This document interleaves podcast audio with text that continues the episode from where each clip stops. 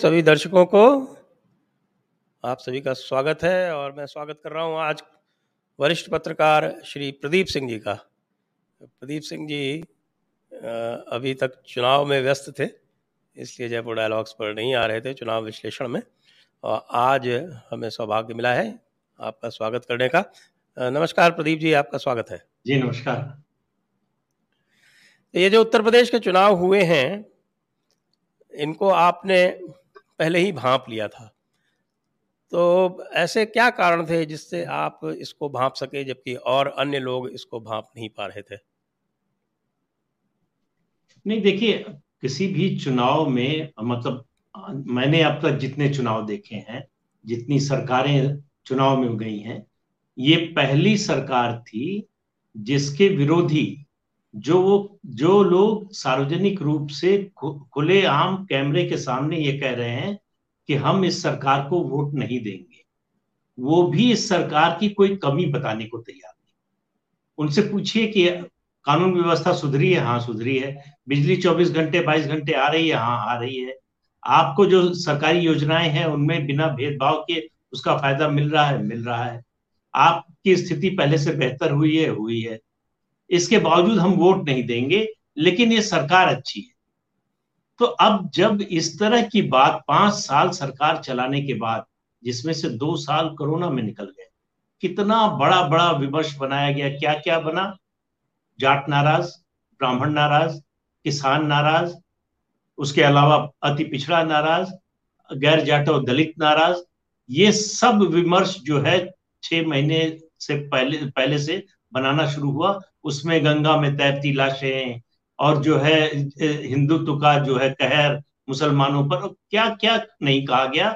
उत्तर प्रदेश पिछले पाँच साल में मुझे लग, मुझे नहीं याद है कि सैतालीस के बाद से कभी ऐसी स्थिति आई हो कि प्रदेश में एक दिन भी कर्फ्यू न लगा हो। सांप्रदायिक सौहार्द का इससे बड़ा उदाहरण क्या हो सकता है? इसके बावजूद लोग कह रहे थे कि नहीं, बीजेपी हार जाएगी। क्यों हार जाएगी ये कोई नहीं बता रहा। उनकी इच्छा थी कि बीजेपी हार जाए, लेकिन लोगों की इच्छा नहीं थी। मुझे जो दिखाई दे रहा था कि शुरुआती चुनाव प्रचार के बाद धीरे धीरे जैसे जैसे चुनाव प्रचार बढ़ा, लोगों ने ये चुनाव अपने हाथ में ले लिया, जनता लड़ने लगी बजाय बीजेपी के। अगर ऐसा नहीं होता तो बीजेपी के जितने विधायक थे, उनमें से 90 परसेंट चुनाव हार इतनी ज़्यादा एंटी इनकम्बेंसी थी, ये चुनाव मेरी नज़र में बीजेपी के लिए साढ़े तीन सौ सीट का चुनाव, जो उसके विधायकों की एंटी इनकम्बेंसी के कारण, जो है, वो वो सीटें कम हो गई।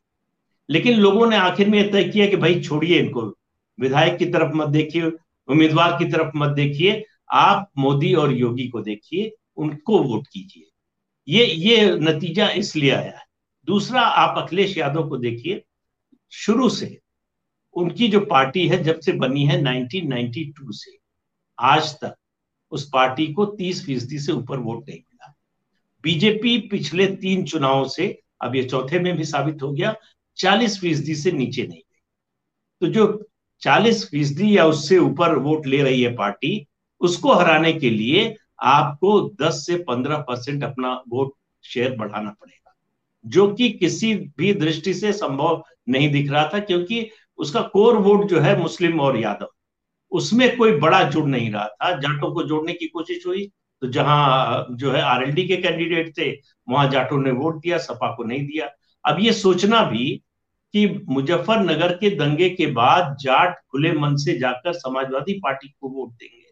ये चुनाव रणनीति की सबसे बड़ी हार है सबसे बड़ी ना, नासमझी है।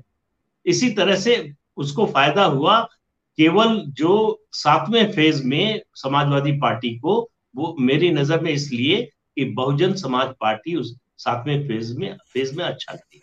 तो आप हार जीत का अंतर देखिए बीजेपी के जो उम्मीदवार हारे हैं और बसपा को जो वोट मिले हैं, उससे आपको समझ में आ जाएगा कि हारिए क्यों।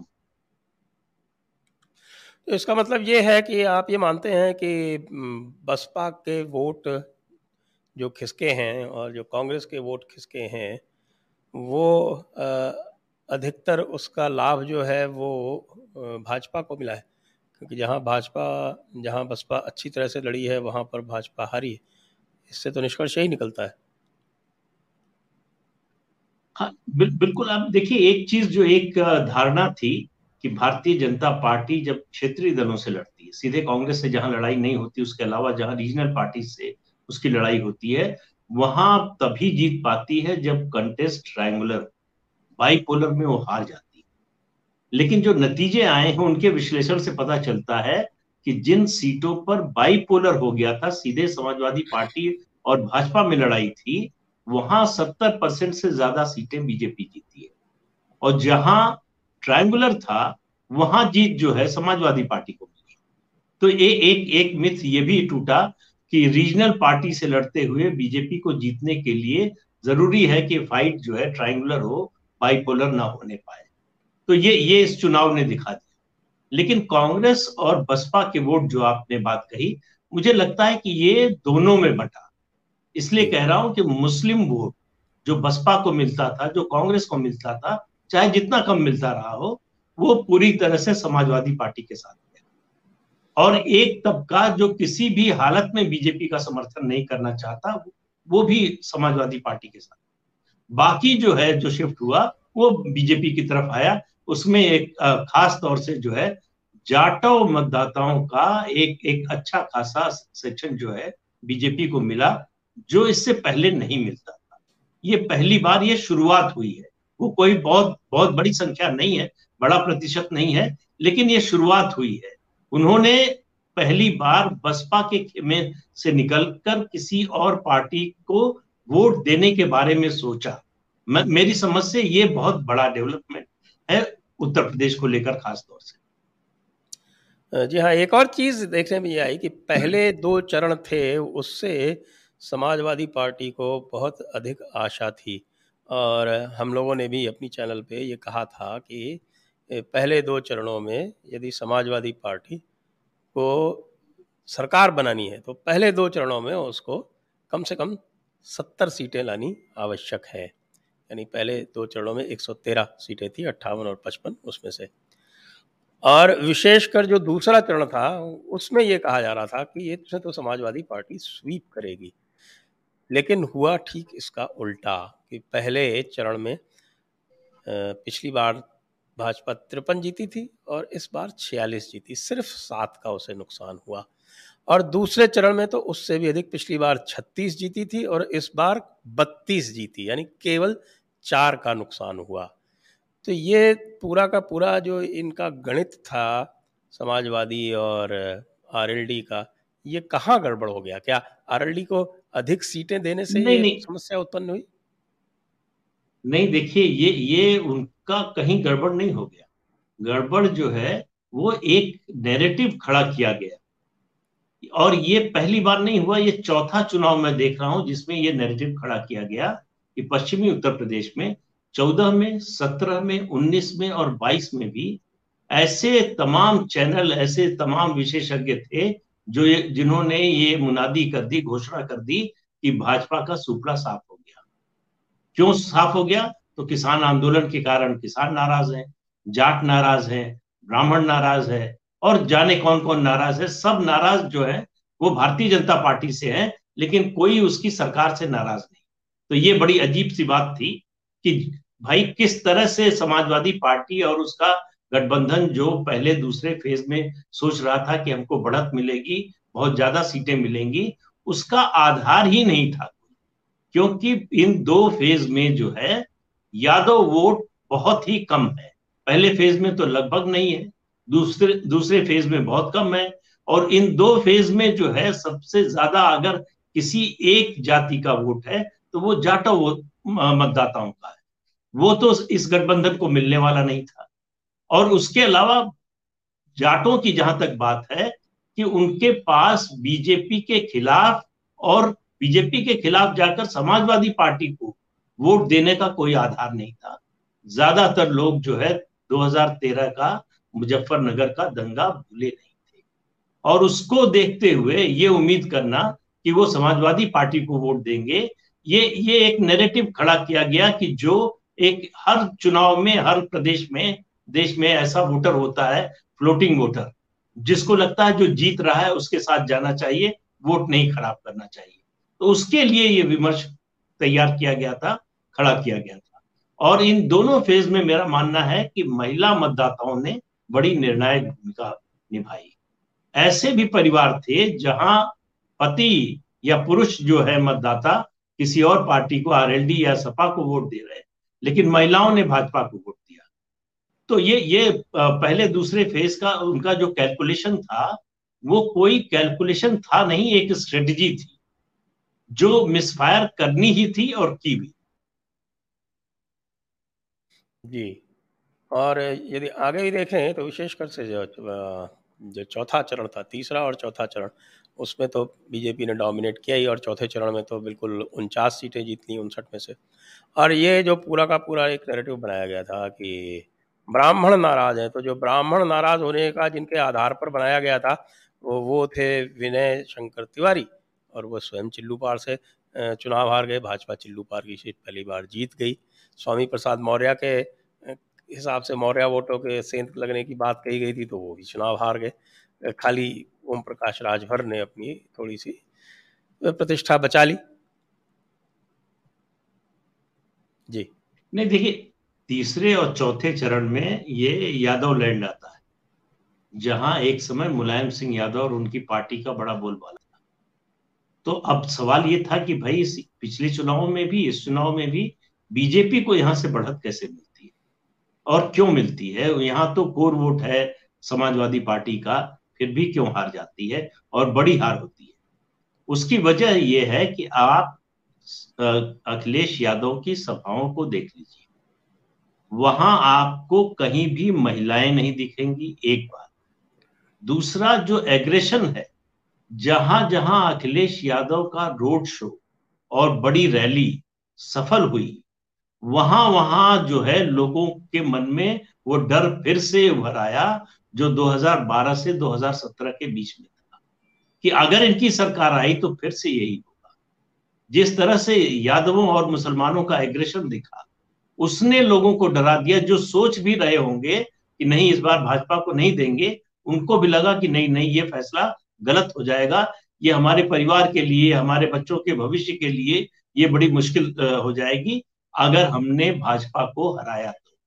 तो एक तरह से मेरा मानना है कि अखिलेश यादव ने बीजेपी की बड़ी मदद की, और अखिलेश यादव से ज़्यादा उनका जो कोर वोटर है, दरअसल समस्या समाजवादी पार्टी की यही है कि उनका जो कोर वोटर है, मुस्लिम यादव, एम वाई का जो फैक्टर है, वो इतना एग्रेसिव है कि बाकी वोटर्स को डरा देता है। और उसका फ़ायदा उनके विरोधियों को मिलता है।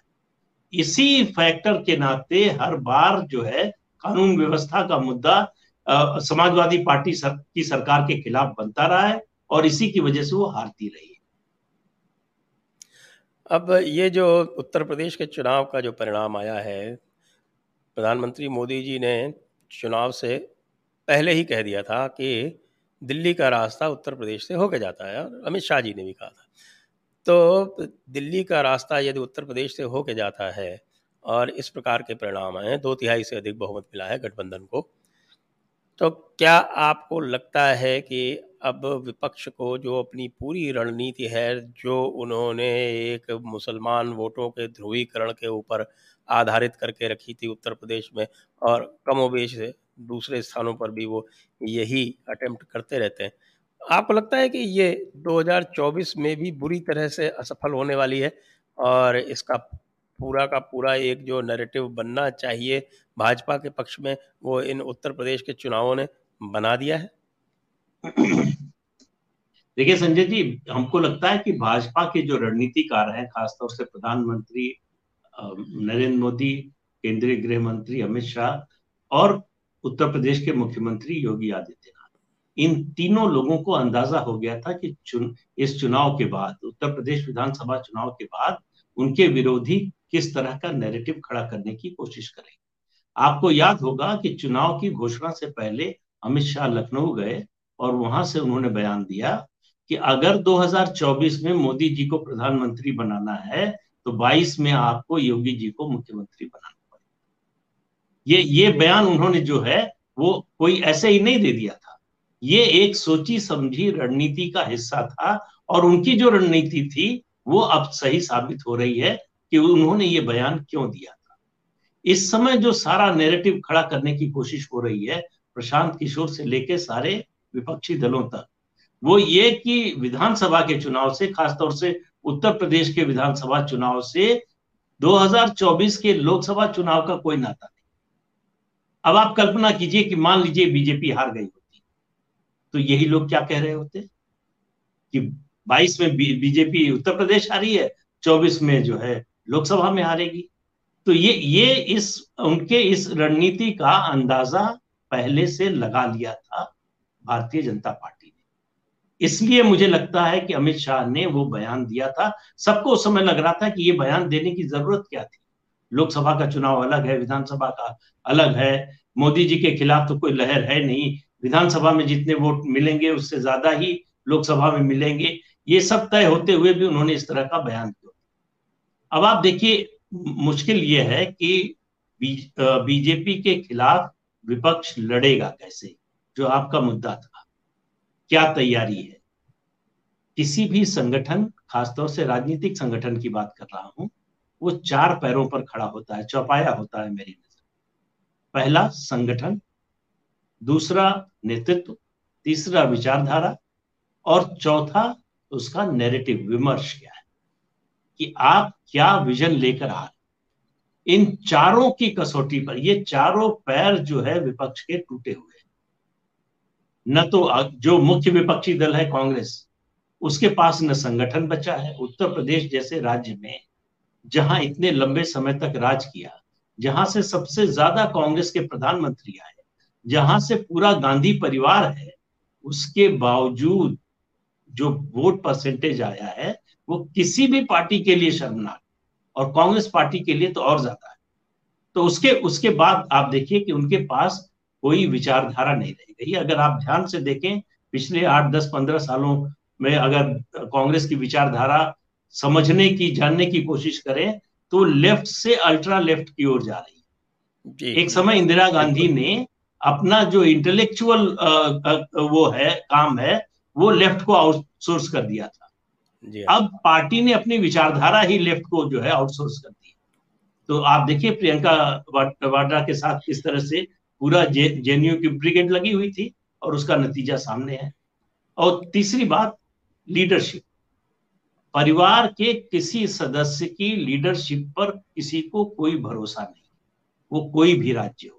जहाँ सरकार भी है, वो भी उनकी वजह से नहीं है। पिछले 2017 के चुनाव में पंजाब में कैप्टन अमरिंदर सिंह के नाम पर सरकार आई थी। इसी तरह से राजस्थान और छत्तीसगढ़ में जो सरकारें आई हैं, उसमें सोनिया गांधी, राहुल गांधी या प्रियंका वाड्रा का कोई योगदान नहीं है। उनके नाम पर अब वोट मिलना बंद हो गया। ये बात जो है, वो परिवार समझने को तैयार नहीं इसलिए छोड़ने को तैयार नहीं है। ये बात कांग्रेस के लोग जो अभी बचे हुए हैं, वो भी समझने को तैयार इसलिए उस, वो परिवार को छोड़ने को तैयार नहीं है। इसलिए बीजेपी के लिए जो है विन विन सिचुएशन है। कांग्रेस स्थिति, इस स्थिति में बीजेपी की जीत की पक्की गारंटी है। अगर कोई जीत का इंश्योरेंस हो, राजनीतिक इंश्योरेंस तो वो कांग्रेस बीजेपी को दे रही है कि हम तो इसी हालत में रहेंगे, इससे बुरे हो सकते हैं। आप कितना ऊपर जा सकते हैं, ये जाकर बताइए। यदि देखें तो अभी 2024 से पहले जो बड़े राज्यों के चुनाव होने हैं, वो अभी एक तो गुजरात बड़ा राज्य है, उसके चुनाव होने हैं। हिमाचल के भी चुनाव होने, जो अपेक्षाकृत छोटा राज्य है, वहाँ केवल चार सीटें हैं लोकसभा की, लेकिन 26 सीटें गुजरात में हैं। उसके बाद राजस्थान 25 सीटें और 29 सीटें मध्य प्रदेश की ग्यारह सीटें छत्तीसगढ़ की ये बड़े राज्यों के चुनाव होने फिर पूर्वोत्तर के कुछ राज्यों के चुनाव होने हैं। और जैसा कि मैं देख पा रहा हूँ कि इनमें से गुजरात में वहाँ पर केवल कांग्रेस है सामने और वहाँ पर इस समय तो कोई चांस लगता नहीं। पिछली बार उनका मुझे लगता है सर्वोत्तम चांस था जो उन्होंने गंवा दिया। इस तरह से, जिस तरह से चल रहा है, जिस तरह से उत्तराखंड में वे एक अच्छी पोजीशन में लग रहे थे, जीतने की स्थिति में लग रहे थे और वो बुरी तरह से पिछड़ गए। उसको देखते हुए हिमाचल में भी क्या कर पाएँगे, जब वीर बहादुर सिंह, जब वीरभद्र सिंह रहे नहीं उनकी अनुपस्थिति में कांग्रेस वहाँ क्या करेगी? राजस्थान में, मैं यहीं राजस्थान में ही बैठा हूँ, जो यहाँ स्थिति चल रही है, उसमें कांग्रेस की पराजय लगभग निश्चित दिखती है। और मध्य प्रदेश में भी ज्योतिरादित्य सिंधिया के चले जाने के बाद पिछली बार वो केवल चंबल के सहारे चुनाव जीत गए थे, जो बाद में तो खैर जो दूसरी स्थितियाँ बनी वो अलग हैं। छत्तीसगढ़ में तो उनका चांस बनता है। तो यहाँ सब जगह वाइप आउट होने के बाद में जो मोमेंटम बनेगा 2024 के लिए, उसमें लगता है कि बीजेपी तो लगभग अगर बंगाल को छोड़ दें, क्योंकि बंगाल में जिस तरह की उन्होंने गलतियाँ की तो बंगाल में तो उनको बड़ा लॉस झेलना पड़ेगा। लेकिन क्या यह लॉस उत्तर प्रदेश से और महाराष्ट्र से मेकअप हो सकता है? हाँ बिल्कुल हो सकता है। दो और राज्य तेईस में चुनाव में जाएँगे कर्नाटक और तेलंगाना। हाँ कर्नाटक और तेलंगाना। जी जी जी जी। तो मुझे मुझे तो कोई शंका नहीं लगती कि मध्य प्रदेश और राजस्थान में बीजेपी की सरकार के लौट के आने। मध्य प्रदेश में कांग्रेस पार्टी एक तरह से लीडरलेस हो गई है।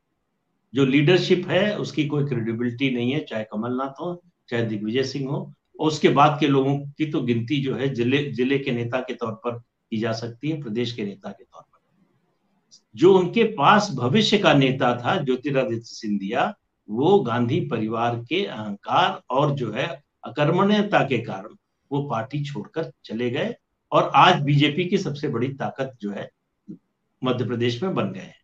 तो इसलिए मध्य प्रदेश तो मुझे लगता नहीं कि कांग्रेस को फिर से जो पिछले चुनाव में स्थिति थी 2018 में कि वो सिंगल लार्जेस्ट पार्टी बन गए थे, वैसी स्थिति आने वाली राजस्थान बदलता रहता है और जिस तरह से अशोक गहलोत की सरकार चल रही है उसमें कोई भी कह सकता है कि ये सरकार लौट कर तो नहीं आ रही है। बीजेपी, मुझे लगता है, राजस्थान को स्वीप करेगी जो परिस्थिति आज है, अगर वो अपना लीडरशिप का इशू सॉल्व कर ले तो। छत्तीसगढ़ के बारे में मुझे ज़्यादा अंदाज़ा इसलिए नहीं है कि बीजेपी के पास वहाँ कोई ऐसा स्टेट लीडर नहीं है जो पूरे स्टेट में जिसकी छवि हो पहचान। भूपेश बघेल ने जो अपनी छवि बनाई है विज्ञापन से मीडिया मैनेजमेंट से, अब वो वो झाग की तरह है। उसमें कितना झाग है और कितना कितना नीचे कॉफ़ी है, ये अंदाज़ा लगाना मुश्किल हो रहा है। तो वो जब स्थिर होगा, तब अंदाज़ा लगेगा कि वो दरअसल कहाँ, कितने पानी में खड़े हैं। लेकिन मुझे लगता है कि इस दौर में जो एक सरप्राइज़ फैक्टर होगा एक्स फैक्टर होगा इन इन विधानसभा चुनावों का वो होगा तेलंगाना। तेलंगाना में बीजेपी जो है, इस बार बहुत अच्छा करने वाली है। जिस तरह का डेस्परेशन के सीआर में दिख रहा है के चंद्रशेखर राव जो मुख्यमंत्री हैं तेलंगाना के, जितना डेस्परेट है, जितनी गाली केंद्र सरकार को, मोदी को और दूसरे भाजपा नेताओं को दे रहे दे रहे हैं, उससे पता चल रहा है कि उनकी स्थिति बहुत खराब है। जिस तरह से बाई इलेक्शन जीती है बीजेपी खासतौर से जहूराबाद का उसके बाद हजूराबाद का, और उसके अलावा जो है Hyderabad greater Hyderabad municipal corporation के इलेक्शन में जिस तरह परफॉर्म किया है, उस सबको पिछला चुनाव अगर आप याद करें लोकसभा का तो बीजेपी ने ज़्यादा रिसोर्सेज लगाए नहीं ये सोचकर कि यहाँ कुछ मिलने वाला नहीं। फिर भी सत्रह में से चार लोकसभा सीटें हैं। थोड़ा सा और मेहनत की होती तो दो तीन सीटें और आ सकती। लेकिन अब क्या होता तो क्या होता, उसको छोड़ दें। अभी जो स्थिति है बीजेपी तेलंगाना में जो है, वो एक तरह से सेकंड पोजीशन पर आ चुकी है। भले ही असेंबली में ना हो, उसकी ताकत उतनी है, ना हो।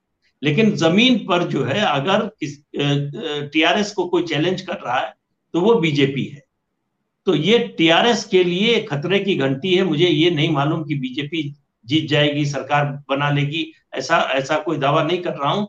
लेकिन बीजेपी की जो स्थिति है, उससे कई गुना बेहतर हो। जो बंगाल में किया बीजेपी ने, तीन से सतहत्तर पर पहुँची थी, उस तरह की परफॉर्मेंस या उससे बेटर परफॉर्मेंस हो सकती है तेलंगाना। और आप बात करें गुजरात की जो है, गुजरात बड़ा इंपॉर्टेंट है कांग्रेस के लिए भी, बीजेपी के लिए तो है ही। आपने एक एक बात जब विधानसभा की, इन विधानसभा चुनाव की की तो एक वाक्य बोला कि सबसे अच्छा चांस जो है गुजरात में कांग्रेस के लिए 2017 में था। जी।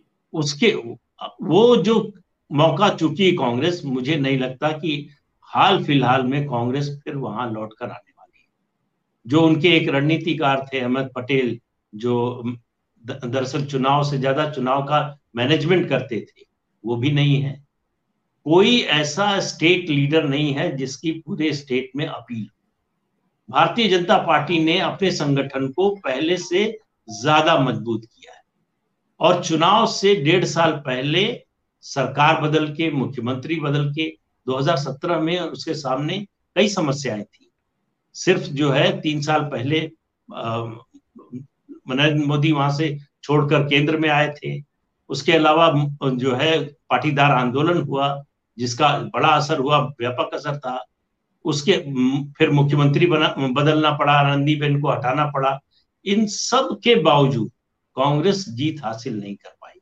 अब तो बीजेपी के लिए वहाँ जो स्थानीय निकाय के चुनाव हुए हैं, पंचायत के चुनाव हुए हैं, वो तो लगता है कि वन साइडेड है मतलब सामने कोई मुकाबले में है ही नहीं। तो वही स्थिति जो है, गुजरात में भी होने वाली है, लेकिन बीजेपी के लिए इस दौर के जो 24 से पहले के विधानसभा चुनाव हैं, उनमें चिंता की बात हिमाचल प्रदेश हिमाचल प्रदेश में बीजेपी की स्थिति नहीं है, बावजूद इसके कि वीरभद्र सिंह अब कांग्रेस के साथ नहीं है दुनिया में नहीं है तो कांग्रेस के लिए वीरभद्र सिंह नहीं है। सबसे बड़ा चेहरा, सबसे कद्दावर नेता थे हिमाचल प्रदेश के। वो नहीं है इसके बावजूद, बीजेपी वहाँ कम से कम इस समय जो स्थिति है, उसमें बहुत अच्छा करती हुई दिखाई दे जी हाँ बस आपकी बात का समर्थन कर दूँ। पिछली बार गुजरात में जब चुनाव में गए थे, उसके पहले जो पंचायत चुनाव हुए थे, उसमें भारतीय जनता पार्टी हारी थी। यदि आपको याद हो तो। और उसका प्रभाव जो था वो बाद में विधानसभा में भी देखने को मिला था। और तेलंगाना में तो जो चार सीटें जीती थी उसमें तो मुख्यमंत्री की पुत्री को ही हरा दिया था। हाँ। निज़ामाबाद में। ये जो आपके भी हैं ये बांडी संजय इन्होंने। तो निश्चित रूप से तेलंगाना और महाराष्ट्र के बारे में क्या कहेंगे? महाराष्ट्र मेरा लोक, मानना है लोकसभा लोकसभा की दृष्टि से लोकसभा की दृष्टि से। पिछले आठ सालों में बीजेपी ने कोई पॉलिटिकली स्ट्रेटेजिक गलती की तो वो महाराष्ट्र में की। महाराष्ट्र में बीजेपी 2014 में लोकसभा और विधानसभा दोनों में नंबर एक की पार्टी बन गई नंबर चार से। इतना बड़ा जंप था उसके बावजूद 2019 में विधानसभा चुनाव में शिवसेना से गठबंधन करना, वो सबसे बड़ी गलती थी। उसका नुकसान अभी तक बीजेपी भुगत रही। अगर बीजेपी ने शिवसेना से गठबंधन न किया होता, हो सकता है उसको स्पष्ट बहुमत अकेले न मिलता। लेकिन आज जो सीटें हैं, उससे ज़्यादा होती। 2014 में जो उसको 122 सीटें मिली थी, उससे ज़्यादा अब अब वो 100 सीटें करीब कम लड़ने के बावजूद 105 सीटों पर जीती। इसका मतलब है कि शिवसेना से अलायंस उसके लिए, और उस हालत में जब 14 से 19 तक पाँच साल तक लगातार राज्य और केंद्र में सरकार में शामिल रहने के बावजूद शिवसेना सबसे ज़्यादा गाली बीजेपी को, बीजेपी के नेताओं को देती रही, यहाँ तक कि प्रधानमंत्री पर व्यक्तिगत आक्षेप करती रही। उसके बावजूद क्यों अलायंस किया गया ये समझ से परे है। अगर बहुमत न भी मिलता तो भी चुनाव के बाद मजबूर होकर शिवसेना आती। शिवसेना के सामने और कोई विकल्प नहीं होता। अगर बीजेपी 120, 25, 30 सीटें लेकर आती तो सरकार उसी की बनती और शिवसेना को मजबूरी में समर्थन देना पड़ता। लेकिन मुझे लगता है कि महाराष्ट्र को अगर आप देखें इसका असर ये हुआ है कि जो एमबीए बना है महाराष्ट्र विकास आघाड़ी ये तीन पार्टियों की सरकार बनी है, अब उसमें बहुत सारी समस्याएँ होने वाली है। अभी आज ही की खबर है कि असदुद्दीन ओवैसी जो है, उनकी एमआईएम कह रही कि हम भी सरकार में शामिल होना चाहते हैं। एनसीपी इसके लिए तैयार कांग्रेस और शिवसेना तैयार नहीं है। शिवसेना के लिए एक तरह से ये उसके ताबूत में आखिरी कील हो जाएगी अगर एमआईएम शामिल हुई इस सरकार तो बीजेपी के लिए विपक्ष का पूरा जो स्थान है पूरा स्पेस जो है वो खुला है। तो इसलिए मुझे लगता है कि और जिस तरह से ये सरकार चल रही है जिस तरह से सरकार के अंदरूनी जो कंट्राडिक्शन है जिस तरह से सरकार के दो दो मंत्री जेल में है तीसरा भी कब चला जाएगा कुछ पता नहीं है। जिस तरह से इस सरकार के एक की एक पार्टी एक घटक के नेताओं के दाऊद और आतंकवादियों से संबंध निकल रहे हैं भ्रष्टाचार के जो सा, मामले सामने आ रहे हैं उन सबको देखते हुए मुझे लगता है महाराष्ट्र में जो है निश्चित रूप से बीजेपी पिछले चुनाव की तुलना में गेन करेगी। जी हाँ। पिछली बार मुझे लगता है अगर 48 सीटें लड़ती है तो पैंतीस छत्तीस सीटें तो आराम से जीत सकती है विशेषकर से लोकसभा में। और ऐसा करने से फिर उसका जो लॉस होगा बंगाल में वो मेकअप यहीं से हो जाएगा। और उत्तर प्रदेश में पिछली बार चौंसठ सीटें जीती थी, अगर यही स्थिति रहती है तो वापस सत्तर पचहत्तर तक जाने में कोई उसको, मुझे नहीं लगता कि कोई परेशानी होगी। और तेलंगाना में भी गेन हो सकता है। तो 303 वाला जो आंकड़ा था, वो मुझे तो क्रॉस होते दिखता है। आपको क्या लगता है? नहीं, निश्चित रूप से। 303 वाला आंकड़ा अगर 350 को भी क्रॉस कर जाए तो कोई आश्चर्य नहीं क्योंकि कोई चैलेंज नहीं है कहीं से। रीजनल पार्टी जो है स्टेट इलेक्शन में तो चैलेंजर होती है। लोकसभा का चुनाव आते ही लोग राष्ट्रीय पार्टी की ओर देखते हैं। ज़्यादातर मामलों में कहीं कहीं किसी राज्य में ज़रूर है कि स्टेट पार्टी को भी लोकसभा की ज़्यादा सीटें मिलती हैं लेकिन जहाँ भी नेशनल पार्टी मज़बूत है और ये ये आ, मेरा मानना है आप भी सहमत होंगे और तथ्य भी यही बताते हैं कि भाजपा का जितना वोट है उस पर ऐड करते हैं नरेंद्र मोदी। उनका अपना वोट, जो उनके नाम पर लोग वोट देते हैं। ये उत्तर प्रदेश के चुनाव में और बाकी जो राज्य के चुनाव हुए हैं अभी, उसमें भी लोग ये कह रहे थे कि इस बार नहीं दे रहे बीजेपी को, लेकिन मोदी जी के चुनाव में उनको वोट देंगे। तो ये जो लोगों के मन में है, मोदी के प्रति जो विश्वास है, ये जिस तरह की उनकी साख है, उसको देखते हुए मुझे नहीं लगता कि इस समय देश में कोई ऐसा नेता है जिसका अपनी पार्टी से ऊपर जाकर अपना वोट तो उसका फ़ायदा निश्चित रूप से आ, मिलेगा। अभी दो साल का समय है। सरकार बहुत सी चीज़ें कर रही है। नई चीज़ें करने वाली है मुझे लगता है। 2024 तक नल से जल का जो प्रोजेक्ट है वो पूरा हो जाएगा। उसके अलावा जो नई योजनाएँ आएँगी ये ये जो अभी योजनाएँ चल रही हैं इनका विस्तार होगा। उसका फ़ायदा लोगों को मिलेगा। तो कुल मिलाकर देखिए, मोदी ने एक नई चीज़ की है भारतीय जनता भारतीय राजनीति में। और वो ये है कि साबित कर दिया है चुनाव दर चुनाव कि विकास करके भी चुनाव जीता जा सकता है। ये जो धारणा थी कि विकास करने से वोट नहीं मिलता, उसको तोड़ दिया। उन्होंने कहा, विकास से और ज़्यादा वोट मिल सकता है।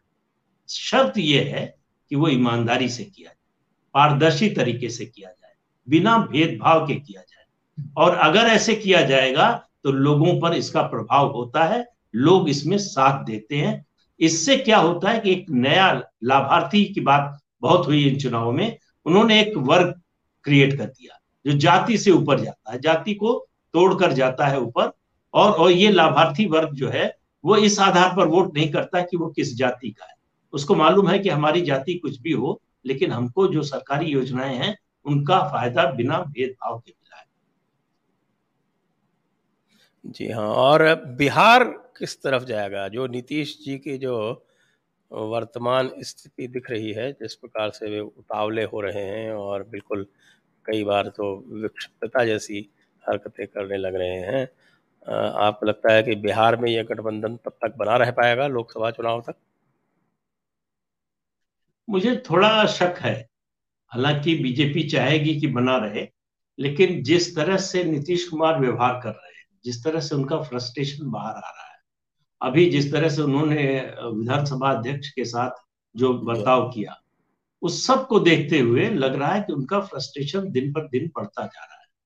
वो लगातार फ्रस्ट्रेट हो रहे हैं और वो इस बात को स्वीकार अभी तक नहीं कर पाए हैं कि वो इस गठबंधन की जूनियर पार्टी वो बड़े भाई से छोटे भाई हो गए, ये उनको स्वीकार नहीं। दूसरा, दो हज़ार सत्रह से पहले, जब वो बल्कि कहें 2013 2013 तक जो, जब अटल जी, अडवाणी जी ये लोग सक्रिय थे, उस दौर में उनका वीटो चलता था बिहार की राजनीति में मतलब भारतीय जनता पार्टी की राजनीति में। भाजपा में वही होता था जो नीतीश कुमार चाहते थे। उनकी पार्टी में तो होता ही था। और वहाँ के नेताओं को उन्होंने कभी कोई भाव नहीं दिया।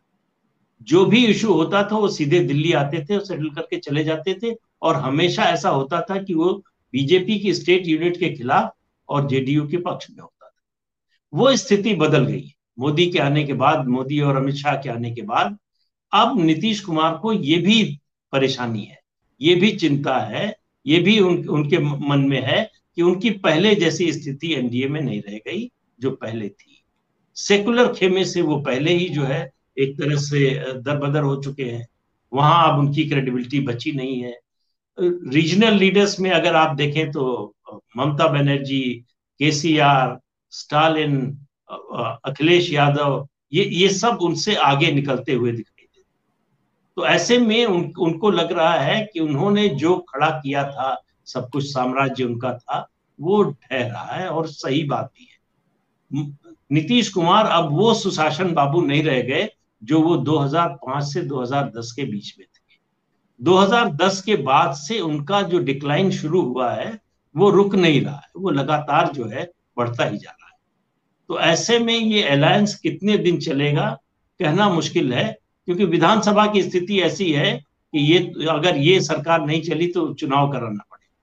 तो इसलिए इस मजबूरी में जितने दिन चल जाए लेकिन चलने के आसार बहुत ज़्यादा दिखाई नहीं दे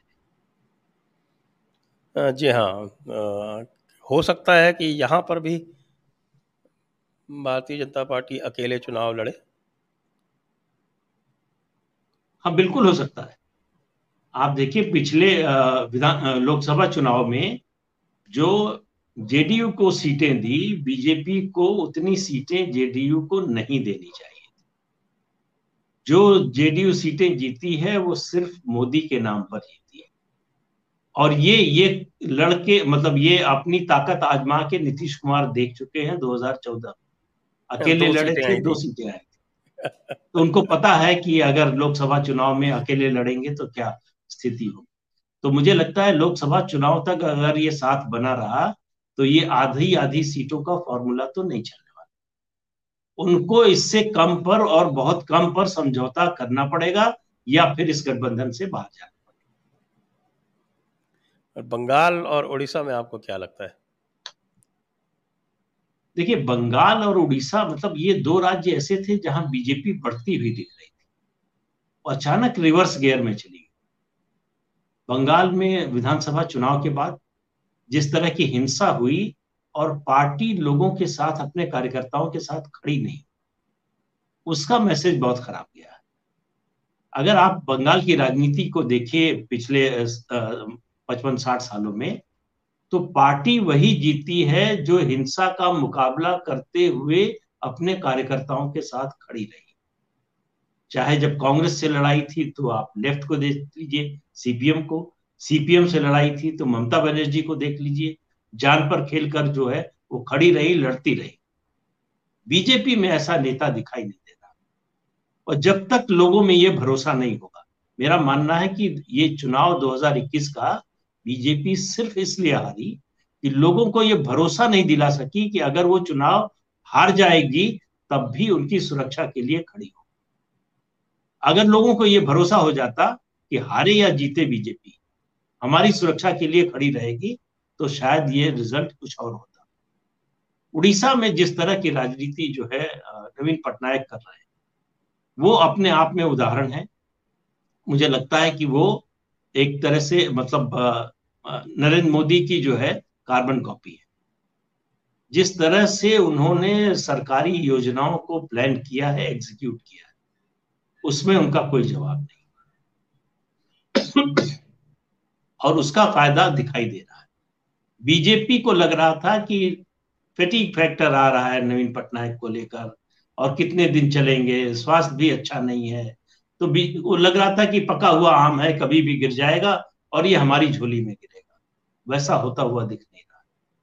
तो बीजेपी ने जो ये ये जो ओवर कॉन्फिडेंस था उड़ीसा में, उसने बड़ा नुकसान किया है। और दूसरा, हर जगह आप देखिए कि अगर किसी भी बीजेपी की नहीं, किसी भी पार्टी में अगर स्टेट लीडरशिप आपके पास स्ट्रांग नहीं तो फिर आपको दिक्कत होती है। जी हाँ तो अब हम चलते हैं दर्शकों के प्रश्नों की ओर। उससे पहले मैं सभी दर्शकों से अनुरोध कर लूँ कि कृपया आप इस वीडियो को लाइक करें, इसको शेयर करें, हमारे डिस्क्रिप्शन में जाके हमें फॉलो करें, हमें सपोर्ट करें और साथ में मैं आपको ये भी याद दिलाना चाहता हूँ कि हमारा जयपुर डायलॉग्स विमर्श नाम का जो नया चैनल है उसको भी आप सब्सक्राइब करें, उस पर भी हम कंटेंट डाल रहे हैं लगातार। और पत्रम पुष्पम के लिए सदैव अनुरोध रहता है। साथ में ये भी आपको याद दिला दें कि जो मेरी पुस्तकें हैं अनब्रेकिंग इंडिया और उसका हिंदी अनुवाद, भारत अखंडन, आजकल कश्मीर बहुत चर्चा में है। और उसका पूरा इतिहास जो आप कश्मीर फाइल्स में दिखाया गया है और उसका विस्तृत बैकग्राउंड उस पुस्तक में है। आप उसकी साइंड कॉपीज भी ले सकते हैं। आइए प्रश्नों पर।